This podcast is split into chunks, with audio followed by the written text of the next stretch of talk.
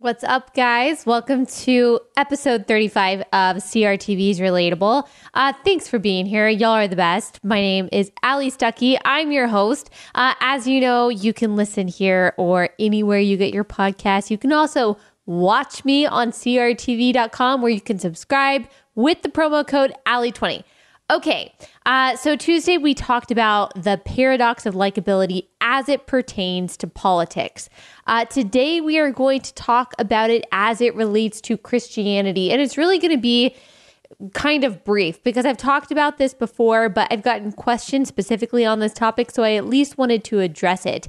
And what I want to address is how likability is used by some teachers to preach what I and others refer to as the gospel of self fulfillment.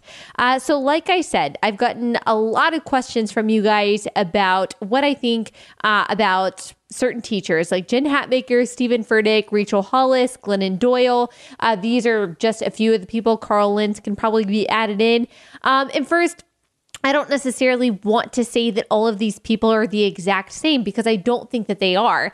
Uh, Jen Hatmaker is known for unbiblical beliefs. Uh, just follow her social media pages. Uh, she believes, for example, that gay marriage is the exact same and that it's just as biblical as marriage between a man and a woman. Uh, she is a major advocate of social justice of all kinds. That's not necessarily unbiblical, depends on what you're actually advocating for. Uh, but in her case, she advocates for lots of things that aren't necessarily in line with uh, Christ's teachings. Uh, Steven Furtick is the pastor of a megachurch in Charlotte called Elevation. He is an author as well, and he is known to say some very questionable things about God for the pulpit. Uh, when asked, John MacArthur, whom we all love here, uh, gave a one word answer about what he thinks about him, and it was un qualified. Uh, he recently said in a sermon that Jesus cannot overcome your unbelief. That's not taken out of context. That is not putting words in his mouth. That is blasphemy. Uh, Jesus can do whatever the heck he wants with your belief or unbelief. He is God. He authored your faith. Uh, he, uh, Steven Furtick, is a prosperity teacher. He says things like, you know, if you want to change your heart, change your habits. Uh, that might be true for a motivational speaker to say, but he is a pastor. He's a biblical teacher. He's supposed to be exegetical. Uh, Jesus, Jesus changes your heart, uh, which changes your habits, uh, not the other way around. Uh, Rachel Hollis is a blogger, and she recently wrote a book called "Girl Wash Your Face," and I'll get more to that in a second. Uh, maybe. And Glennon Doyle, she is definitely the one out of all of these people that I have uh, the most problems with. Uh, she was a uh, Christian author and blogger. Now she still considers herself that, but she was a Christian author and blogger when she was married to her husband. Uh, she wrote about marriage and motherhood. She had a really well selling book about marriage, about living a Christian life, about being faithful. Uh, then, while she was married, she fell in love with a woman. Her name is Abby Wambach of soccer fame. Uh, she left her husband for Abby, with whom uh, her husband, with whom she has three kids, and she married Abby Wambach. Uh, she is still a quote Christian teacher. She still writes books about Christianity. She is all about her some intersectionality and social justice and feminism. Uh, she, of course, is endorsed by Oprah, by Reese Witherspoon uh, she is exactly the type and really the only type of Christian that is acceptable to Hollywood and the mainstream uh, because she gets to claim Jesus but doesn't actually believe any of the culturally inconvenient stuff that the Bible and Jesus actually teaches. Uh, she just endorses everything the secular world endorses, uh, is an active participant in it, and uh, gets to claim a sense of righteousness because she is a Christian. And Carl Lentz, uh, we know he routinely compromises biblical truth for uh, culturally popular stances. So all of these people are different. I'm not saying that they're on the same level. I am not uh, making any pronouncements about anyone's ultimate salvation here. That's not up to me. I'm really not one to announce people uh, a heretic either. Uh, but all four of the main people that I listed, I guess, in addition to Carl Lentz, uh, they have two things in common. One, they are insanely likable, and two, they use their likability to preach the gospel of self fulfillment. Uh, on Tuesday, we talked about how likability is really a double edged sword. Uh, it gives you the power to win people over to good causes, but it also gives you the power to win people over to bad causes and bad ideas. It gives you the power to compel, but it also gives you the power to manipulate. Uh, I believe that the people that I have listed uh, likely have a lot of good intentions, and some um, if not most of what they say is true. But I just worry that their likability is allowing people to believe in a gospel that is not the true biblical gospel of Jesus' death and resurrection, but rather is a gospel of self fulfillment that says your ultimate goal in life. The chief purpose that God has for you on this earth is that you become successful, that you chase and accomplish your dreams, that you become everything that you want to be in life. Uh, that is the bold life that God has in store for you, they say. And if you just believe in yourself and if you just let go of fear, then maybe you can get there. Um, and maybe some of you are listening and thinking, well, where's the lie? Uh, isn't that what God wants for us? Uh, the simple answer is no. And the more complicated answer is not necessarily. Uh, the gospel is that Jesus laid down everything and died on a cross for our sins so that our sins could be forgiven and we could live forever with him. Uh, the purpose in life is to share that gospel with our words and deeds, to glorify God because of who he is and what he's done for us. That might include becoming successful. That might include being an entrepreneur. That might mean that your dreams of being famous, of making a lot of money come true. And that's all great. It might mean those things, but it also might not. And even if you never reach your career goals, even if you never go on all of the adventures that you've planned in your life, your purpose and your worth as a Christian does not change because your purpose is to deny yourself to take up your cross and to follow Christ, and your worth is dependent on Jesus. That's it.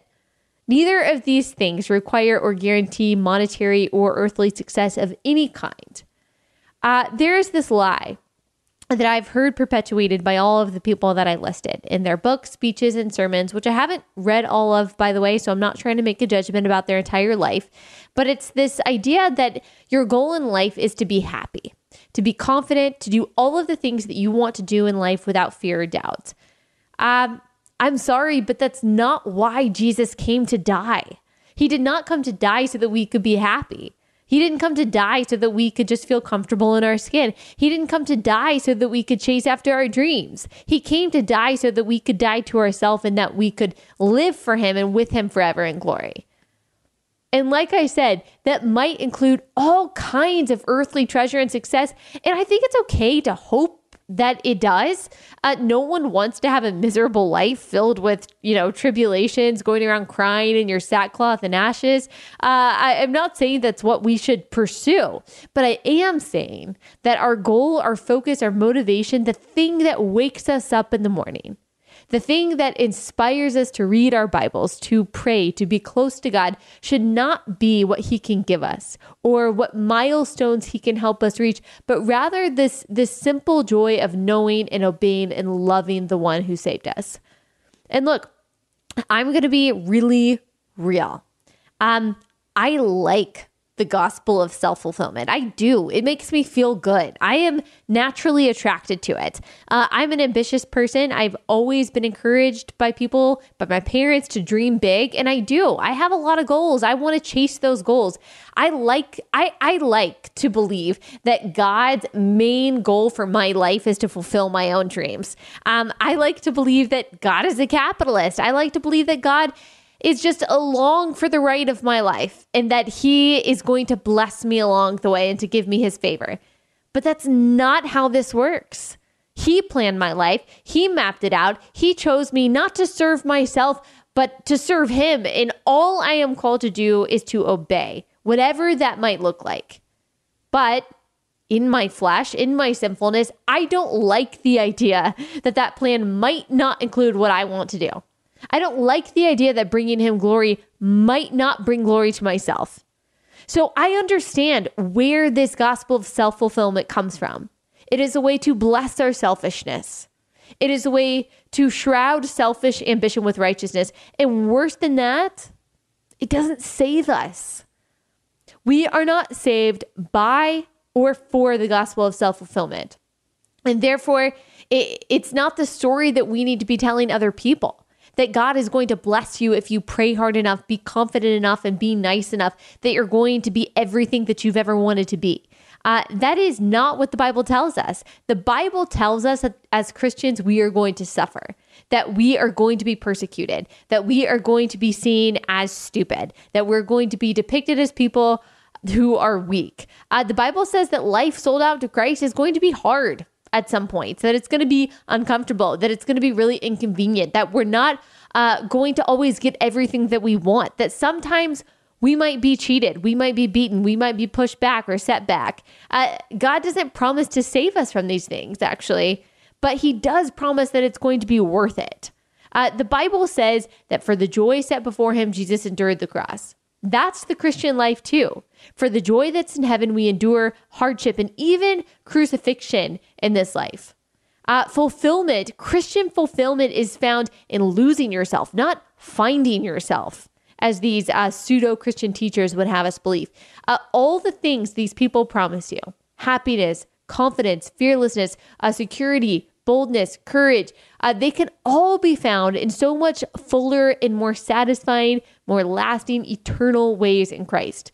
Um, the gospel of self fulfillment is popular because it deprioritizes all the not as fun stuff about Christianity, all the stuff that makes being a Christian really hard, uh, like sharing the gospel and claiming Jesus is the only way to heaven, as the Bible says, uh, like standing up for biblical truth in a world that tells you that the Bible is bigoted, like disagreeing with people's lifestyle, even though you like them as people, like denying yourself.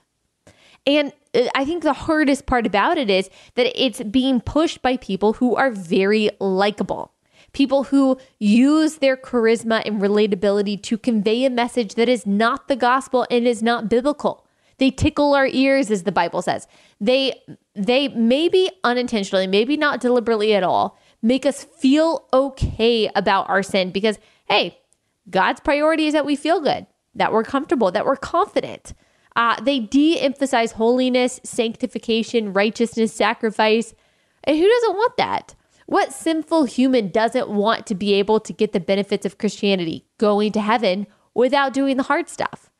Uh, this is trendy Christianity, pushed by trendy people who think that Christianity needs their help in making it more attractive and relevant. Um, and I think what makes them attractive as well is that not everything they say is a lie. And really Rachel Hollis I've only I've only read some of her book and so I don't know enough about about her to say that she is a false teacher or something, but I think she does kind of fit into this self-help category that I think can be dangerous for Christian teachers to enter into. Um, but most of these people, they start out with the truth. They start out with making you feel good and then they just slip the lie in that God is okay with your sin, that God is okay with your selfishness uh, because He just wants you to be happy. The downside to likability is that some of our most likable Christian teachers spread a message that is not true and at the very least manipulates the gospel in a way that takes our eyes off of Christ and onto ourselves. Uh, that is what this new uh, hipster social justice, social media Jesus is attempting to do. It's an attempt to try to make Christianity more of um, what they might say is a big tent to attract more people, to make the cross of Christ more attractive. Uh, the cross of Christ doesn't actually need our help in being more attractive. Um, the cross of Christ has been sufficient in saving people for thousands of years. And just because it's 2018 and all of the sudden, for the first time, maybe ever, it's inconvenient and uncomfortable and unpopular to be a Christian in America, uh, doesn't mean that we need to be compromising the truth in order to fit in the church, I heard Matt Chandler say this once uh, the church thrives on the margins of society. It always has. When the true church and true Christians really grow and really do the work that matters for eternity, it's when we are pushed to the margins, when we are persecuted, when we are pressed. And so we don't need to resist that. Christianity might go out of the mainstream more and more as our lifetime goes on. Um, and that's okay. That is not a, a free pass to try to make it culturally relevant or culturally convenient. I think all the more we need to stand firm in truth. And that's why I worry about these false teachers that kind of have silver tongues, as people would say, that make us think that Christianity is supposed to uh, be happy go lucky all the time. I think that Jesus's life can probably tell us that that's not true. So I just wanted to kind of quickly say that. I, I know that. Uh, some of these teachers are people that you guys probably like. And again, I'm not condemning every single thing that they say. I don't think you are a bad person uh, for liking a lot of what they say, but I would say be discerning. Take what they say with a grain of salt because even though it might sound like a good motivational speech, you should be asking yourself, since they purport to be a deliverers of the gospel and Christian teachers, if what they are teaching is truly biblical. Um, okay, so that's it. But I wanted to spend the rest of the time answering the questions that you guys have sent me. They're on my phone, so I need to pull them up. Um, you guys have been sending me a lot of questions over the past few days, and I really appreciate that. Um, okay. This is from someone on Instagram. Um, hey, Allie, I was wondering if I could get your thoughts on something. I tried out a Christian worship service on campus called Cru tonight, and things were going pretty well until it was the time for the sermon. The message was great, but what confused me was that a woman delivered it. Am I just confused about the authority a woman can actually have in church? I've listened to your podcast and read the Bible, though, and I think it's pretty clear. Or is it different because it's a campus ministry? This was a group of college age men and women, by the way. So there's probably going to be a few different opinions on that. Um, so I would be curious to know. Uh, that's a little bit difficult. So the Bible says that women within the church are permitted to teach children and other women. They are not permitted to teach over a man. Now, the lines traditionally have been blurred. Uh, what does that mean? Is a woman able to go on stage during church and kind of give any kind of word of inspiration? Is she able to read the Bible? Is she able to say a blurb or does it just mean a full sermon? And does it really just mean within the four walls of the church or does that include? You know, Christian conferences like Passion or in your case, uh, you know, campus ministries. And I do think it's complicated. However, I think the Bible's implications are pretty clear that it's within any context of uh, Christian teaching that a woman should not be exercising any kind of authority over a man. Now, that obviously doesn't uh, bleed into uh, secular roles. I don't think that women can't be leaders, congresspeople, even the president one day, CEOs of Fortune 500 companies, whatever it is. But the Bible is clear that within the context of uh, teaching from God's word, a woman is not to exercise authority over man. So, I, I mean, maybe Cru in this case has good intentions, but no, I don't think it's correct that a woman should uh, be teaching men unless those men are, you know, underage boys. That would consider them, I guess, uh, that would qualify them as kids. So I would talk to someone about it. I don't think that means you necessarily need to denounce this group as a bunch of heretics, blasphemers, and false teachers. They might have a lot of good things to offer, but I would talk to someone about it just to see what their interpretation of it is. Maybe they say, huh, you know, I hadn't really thought about it this way. We try to give everyone an equal opportunity to talk, but I'm going to, you know, pray and seek counsel about this. Or if their response is, you know, that part of the Bible just really doesn't matter to us, then that should give you a pretty good indication of how much they respect God's word. Um, but don't write them off. Try to have an actual conversation with them. Try to, you know, be empathetic towards their position and uh, to seek other counsel as well. But I think you're right. The Bible is pretty clear about uh, whether or not women are to exercise authority over a man in the context of church. Um, okay. Can you talk about what it's like to be on FNC and HLN, FNC being Fox News, um, and especially your first few times getting hair and makeup done and being on air. I'm just so impressed with your career. Well, thank you so much. Uh, so being on Fox and on HLN. I've been on MSNBC, other networks as well. Um, it's nerve wracking. I still get nervous every time. There are some people who say that they don't get nervous uh, before they get on camera. I get nervous before I do anything. I don't really get nervous, I guess, before my podcast, but I get nervous uh, when I'm going to speak. I get nervous when I'm going to be on TV. Whenever I have to be speaking publicly, I get nervous, even though it's something I like to do and I think that I'm I'm gifted in. I do get nervous.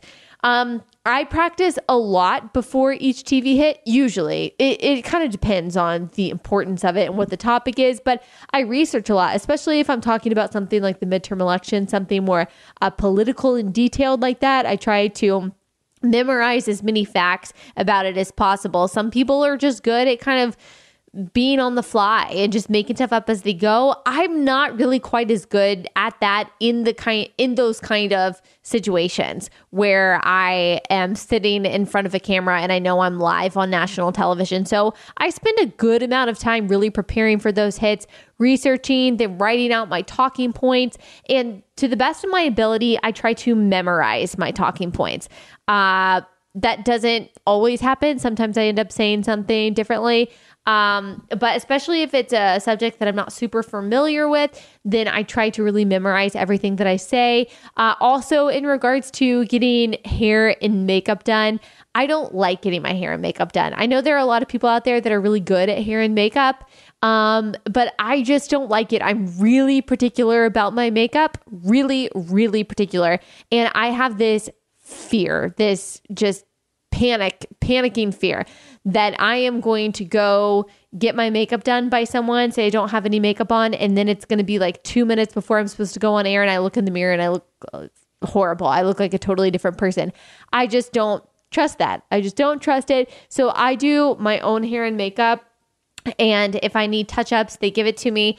Uh, but I don't, I don't like it. I don't like it. I trust people, I guess, more with my hair than my makeup because I feel like it's harder to mess up. Maybe it's also because I'm a little bit of a control freak.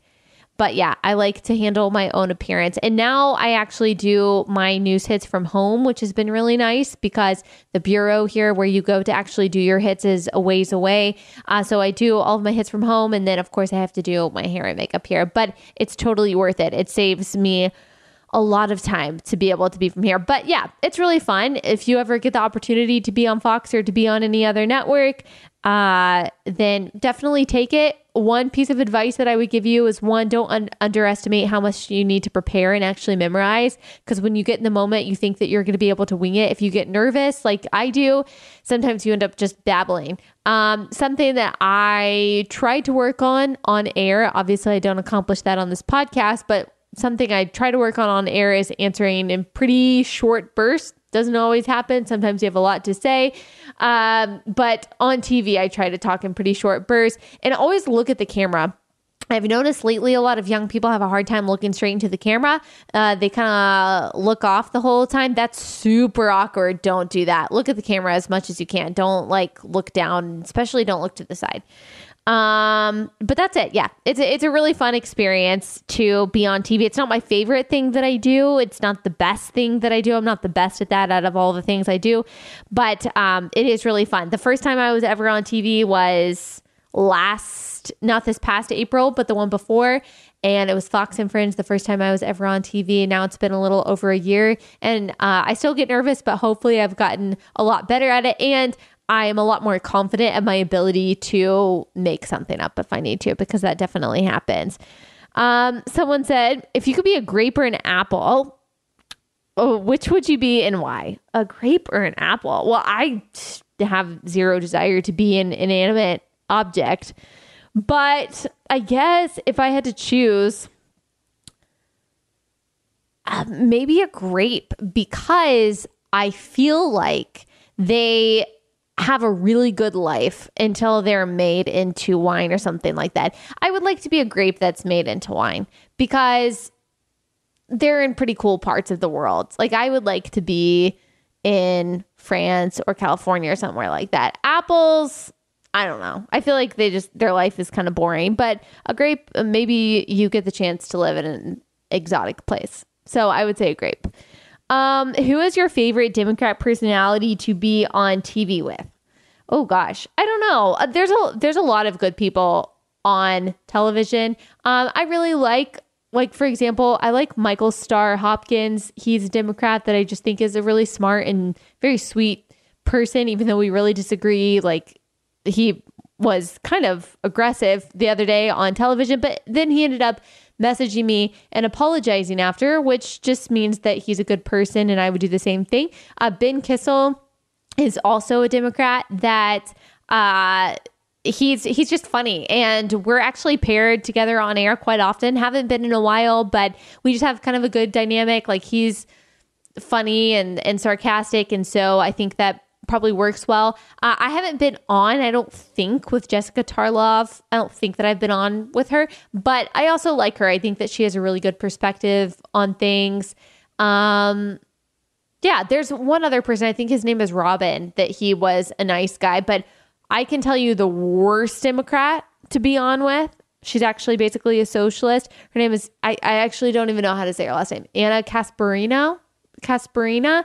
She's of the Young Turks. Uh, she is quoted saying that she just admitted that she just thinks that she's better than everyone who doesn't think the same way uh, politically. At least she owns that. She is condescending. She is mean. She goes after you personally when you're on air. There, there's nothing worse than that. There's nothing worse than having a legitimate conversation with someone that you think is going to be legitimate on the other side of the aisle on air, and then they try to come after you and your character and your integrity just for stating an opinion. She is one of those people. Actually, I think everyone at the Young Turks, they're kind of currently on a little kick of being obsessed with me. It's fine. Um, I just think that they're the worst of the worst. They're the worst of the worst. They're so mean. They go after people's uh, just person. And I think that that's wrong. So, least favorite Democrats to be on air with would be her. And there's a couple other people that I'm on with uh, on HLN that are just race baiters that only think that everything is racist. I had this debate one time about. Um, about whether or not we're celebrating the 4th of July. The two Democrats I was on with um, they said that no, they wouldn't because Trump is so awful. They're not feeling patriotic. This one guy said Fourth of July is racist. I hate conversations like that because there's just no, there's no good way for a white girl like me to come out on top. Um, okay, if you could have dinner with Jesus and one other person, past, present, or future, who would you ask to join you and Jesus and why? Ooh, um, I know this is so like the Christian of me. Hmm. Oh gosh. Oh man. I don't know. That's really difficult. So I love C.S. Lewis. I, I love C.S. Lewis and J.R.R. Tolkien. I think it would be awesome to sit down with them. I would love to meet Ronald Reagan. I have no idea if we would get along, me and all of these people, but I feel like I feel like C.S. Lewis and I would probably get along. So I would really like to sit down with C.S. Lewis and Jesus. Sure. I think that would be great. Maybe like Esther. I think she's probably she's pretty badass. I would I would like to sit down with her. But I think I would say C.S. Lewis of all of the people. But maybe also my mom's mom who died before I was born, way before I was born. Also, also cuz you didn't just say people who died. You said people in the present or people in the future. I don't know anyone from the future yet. I'll let you know if I meet them. Um, but you could also you could also invite someone to sit down with you that does know about Jesus and who better to tell someone about Jesus than Jesus himself. So I might get some pushback for this, but it would be interesting to sit down with President Trump and Jesus. Not saying that he's not saved. I'm just saying there's some sanctification that still needs to be done there. So maybe if he sat down and he had some fellowship with the Savior of the universe, uh, uh, sufficiently, not efficiently, whatever. I'm trying to use Calvinist terms. Anyway, you know what I'm trying to say. If he sat down with Jesus, um, then maybe there would be some change of behavior and change of heart there. You just never know. You never know. So maybe some people today that need to know Jesus who have significant influence. Um, okay. The next question is Can you talk about that church that doubles as a brewery that's not really a Q&A question, but it needs to be discussed at length. Uh, okay, so well, I'll discuss it a little bit. Maybe I'll do an entire podcast on that uh, at some point. So I don't know if you guys saw that there's like this uh, viral video going around from NowThis, who is stupid social media platform, but they share these videos, and there is this um, so-called church that is in a brewery, serves beer before church. I think it's in Colorado, and that would maybe be cool if that was it, maybe, but um, it also is, you know, affirming of everything, and that they said that uh, Jesus was killed by white supremacists. And the reason why he came was to, you know, defeat the patriarchy and defeat white supremacy. That really just makes me want to throw up if that is your tiny view of Jesus, that he fits into your little political ideology. So stupid. And of course, it's affirming of all different kinds of sin. So, I mean, the first problem obviously is that it's in a brewery. I do not believe that alcohol is a sin. I drink alcohol myself.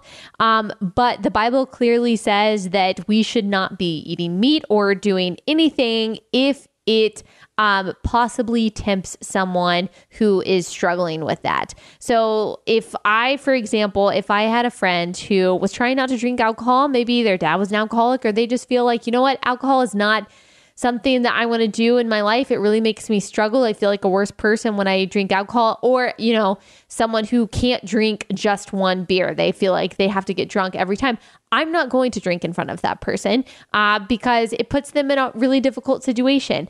And the Bible is very clear that the loving thing to do in that situation would be to, you know, say, you know what, I'm going to abstain as well. The Bible uses the example of eating meat. If someone feels like, uh, um, eating meat that is actually dedicated to idols is a sin, then and you feel like it's holy, well, just don't eat meat because that's the loving thing to do. Why would you put your brother or sister in that situation? So that's problem number one. Is it's in a brewery. You could be possibly uh, putting into temptation someone who is struggling with alcoholism or who doesn't feel like alcohol is holy. So that's not inclusive. You're automatically shutting certain people away Obviously, uh, the other part is that uh, Jesus didn't come to shatter the patriarchy or white supremacy. If you want to hear my really, really scandalous take, uh, God actually condones and built the patriarchy. So I won't even get into that right now.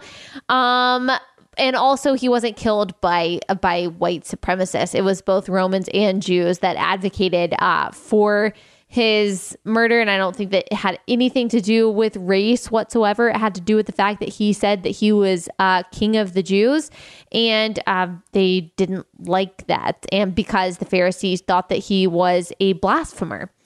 Uh, so that's how I think of that. It's not a church. It's not a church. It's a gathering that again people use as a shroud of righteousness over their selfishness. It is the, to wrap this whole thing up, uh, perpetuating the gospel of self fulfillment. I'm sure these people are very likable. They have a message that tickles the ears of the people that walk in. They think, oh, great, I can have fire insurance against hell, still go to heaven, and do all of the things that I want to do. There's really no such thing as sin. Yeah, super convenient. I think that would be uh, a very comfortable way to be a Christian, but it's also a damning one if you want to know my real thoughts on that. Okay, those are all wonderful questions. I hope that this was um, interesting for you. If you have any pushback for me, I know this is kind of like a touchy subject, or any questions for me, please feel free to email me allie at the conservative i try to respond um, but i always i read the emails and i try to take everything that you say critical or positive seriously. So uh, thank you so much for listening. I hope you guys have a great weekend